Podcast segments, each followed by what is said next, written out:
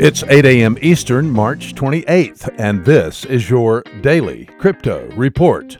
Bitcoin unchanged at $4,077. Ethereum unchanged at $140. And XRP unchanged at 31 cents. These are your leaders by market cap. Top gainers in the last 24 hours Decentraland up 36%, Ravencoin up 32% and Dentacoin up 17%. Today's news. The first two real world business transactions have now taken place on the trade finance blockchain Marco Polo. Marco Polo is built on R3's Corda platform. The necessary data for the deals was exchanged through distributed ledger technology instead of traditional purchase orders and invoices. The goods were shipped and the receipt input, it triggered an irrevocable purchase uh, payment on the obligation of the buyer's bank, according to today's press release.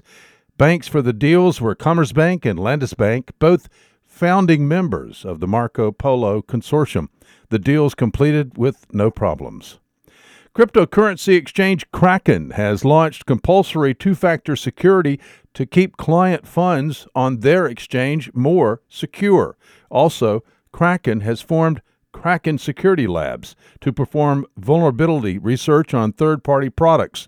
Kraken Security Labs will be using threat intelligence, behavior analytics, and adversarial deception techniques.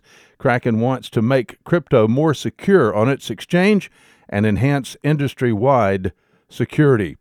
And speaking of security, North Korean ba- uh, backed hacking group Lazarus has adopted new hacking techniques, according to Kaspersky Lab. The group has adopted scripting language PowerShell to communicate with C2 servers and execute malware attacks for user information.